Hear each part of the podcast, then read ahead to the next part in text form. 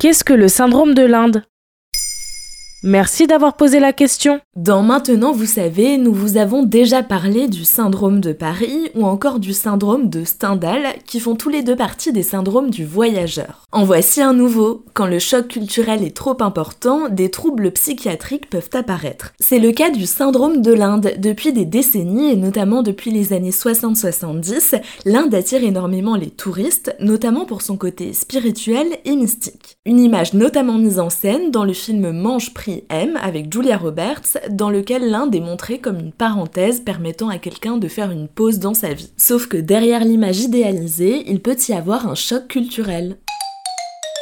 Qui a théorisé ce syndrome de l'Inde ? Il s'agit du français Régis Airault, qui a travaillé au consulat français de Bombay dans les années 80. Au fil des années, il a constaté le choc des Occidentaux en découvrant le pays. Le psychiatre y a consacré un livre, publié en 2016 aux éditions Payot. Dans Fou de l'Inde, délires occidentaux et sentiments océaniques, il détaille les dessous de ce syndrome. Voici ce qu'il explique dans le résumé de son livre. Là, plus qu'ailleurs et de manière plus spectaculaire, il semble que notre identité vacille.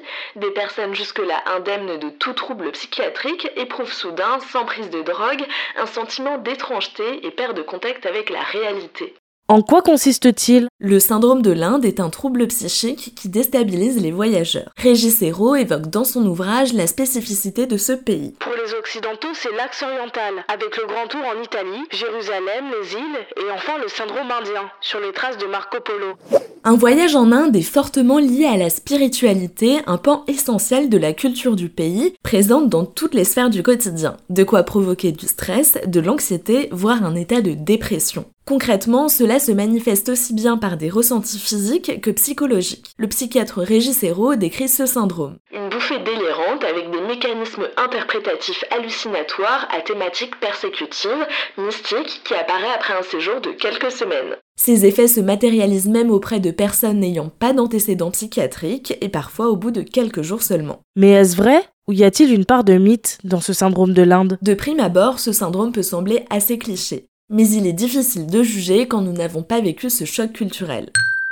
Plusieurs personnes ont raconté leurs expériences personnelles. Claire, admiratrice de la culture indienne, est partie à Jaipur en 2007-2008. Dans son journal d'une Parisienne à Jaipur, elle raconte « J'étais au bout du rouleau. Je pensais que j'allais mourir, alors j'ai écrit un journal au cas où ma famille retrouverait mon corps. » Tout comme Véronique, qui a raconté son voyage en Inde dans les années 80 au magazine Psychologie. Pour elle, le désenchantement arrive dès sa sortie de l'aéroport en apercevant la réalité en pleine mousson. Elle parle ainsi d'une expérience éprouvante comme une claque au niveau de l'ego.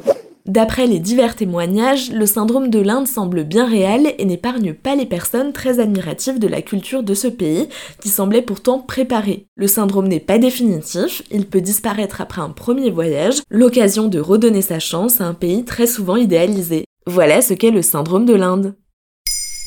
Maintenant, vous savez, un épisode écrit et réalisé par Pauline Weiss. Ce podcast est disponible sur toutes les plateformes audio. Et si cet épisode vous a plu, n'hésitez pas à laisser des commentaires ou des étoiles sur vos applis de podcast préférés.